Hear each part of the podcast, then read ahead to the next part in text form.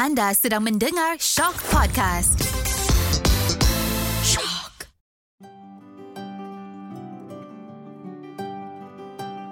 Hello, hello, hello guys. Selamat kembali dalam podcast Mesin Masa. Hari ini menjadi saksi.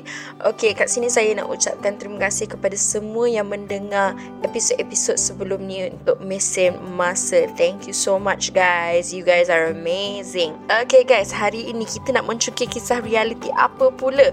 Apa pula peristiwa yang pernah berlaku pada hari ini. Baiklah, tanpa membuang masa, let's go. Baiklah, kita akan putar balik masa kepada tahun dua ribu sepuluh. Pada tahun dua ribu sepuluh, terdapat sebuah konflik yang dipanggil sebagai The twenty ten Tonight Show Conflict. Ia merupakan konflik media dan perhubungan awam yang melibatkan rangkaian televisyen Amerika N B C dan dua pengacara rancangan late night shows mereka, Conan O'Brien dan Jay Leno, atas slot masa dan tugas pengacaraan franchise The Tonight Show yang telah lama berjalan. The Tonight Show with Conan O'Brien menerima rating yang tidak kukuh menyebabkan pengerusi N B C mencipta remedi baharu. Namun, O'Brien tidak bersetuju dengan perubahan yang dicadangkan dan keadaan menjadi hangat. Perubahan tersebut turut menerima bantahan awam yang menyokong O'Brien. Kenyataan awam O'Brien bahawa dia tidak akan mengambil bahagian dalam pemusnahan The Tonight Show membawa kepada rundingan dengan N B C untuk penyelesaian.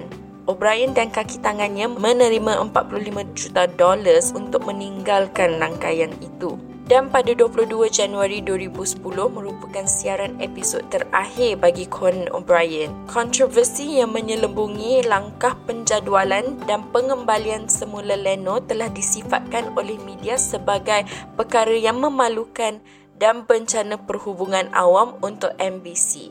Okey, baiklah. Kita akan putarkan balik masa lagi sekali kepada tahun sembilan belas sembilan puluh dua. Pada dua puluh dua Januari sembilan belas sembilan puluh dua, Roberta Bondar menjadi wanita Kanada yang pertama dan pakar neurologi pertama yang terbang ke angkasa. Dia menaiki pesawat Space Shuttle Discovery dan menjadi satu-satunya warga Kanada dan wanita daripada tujuh anak kapal misi NASA S T S forty-two. Misi itu pada asalnya dirancang untuk berlangsung selama sepuluh hari, tetapi perubahan dalam pengangkutan kerana pembaikan memendekkan kepada tujuh hari. Namun, pada hari keenam selepas pelancaran, bahan api yang mencukupi melanjutkan misi tersebut kepada lapan hari. Semasa misi itu, Bondar dan angkasawan lain menjalankan lebih daripada empat puluh eksperimen di Space Lab dan di geladak tengah untuk mencari cara untuk membolehkan angkasawan masa depan melakukan penerbangan yang lebih lama di angkasa lepas. Data daripada eksperimen mereka pada pesawat Space Shuttle akan mengambil masa bertahun-tahun untuk dianalisasi. Kru juga telah dilatih untuk mengambil gambar bumi dari angkasa. Ini merupakan tugas yang Bondar amat menikmati kerana minatnya dalam fotografi. Baiklah, kita akan meneroka peristiwa terakhir pada hari ini, iaitu pada tahun sembilan belas kosong satu. dua puluh dua Januari sembilan belas kosong satu merupakan tarikh kematian Queen Victoria. Pemerintahannya selama enam puluh tiga tahun menyaksikan pertumbuhan sebuah empayar di mana matahari tidak pernah terbenam dan mengembalikan maruah kepada monarki Inggeris. Okey, saya nak kongsikan sedikit tentang Queen Victoria. Queen Victoria dilahirkan pada tahun lapan belas sembilan belas dan menaiki takhta selepas kematian bapa saudaranya King William the fourth pada tahun lapan belas tiga puluh tujuh. Sebagai seorang wanita muda yang menaiki takhta, bakal suaminya menggambarkan dia sebagai seorang yang degil dan akan berlawan sesuatu dengan kebaikan. Okey, since kita tengah cakap pasal tarikh kematian kan, ulang tahun kematian Queen Victoria.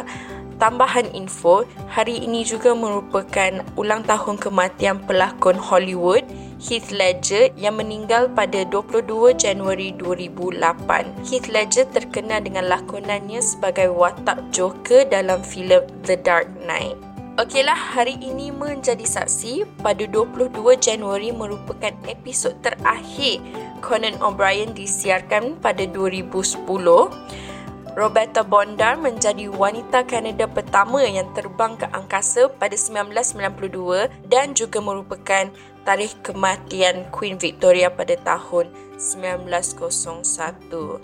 Okey, itu sahaja untuk Mesin Masa hari ini. Kalau korang ada apa-apa peristiwa yang korang nak share yang menarik, you guys boleh D M kita dekat Instagram Shock Podcast. Alright? Alright, itu sahaja daripada saya. Terima kasih kerana melayan saya dalam Mesin Masa ini.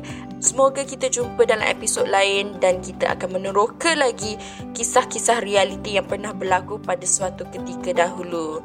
Terima kasih guys. See you later. Bye.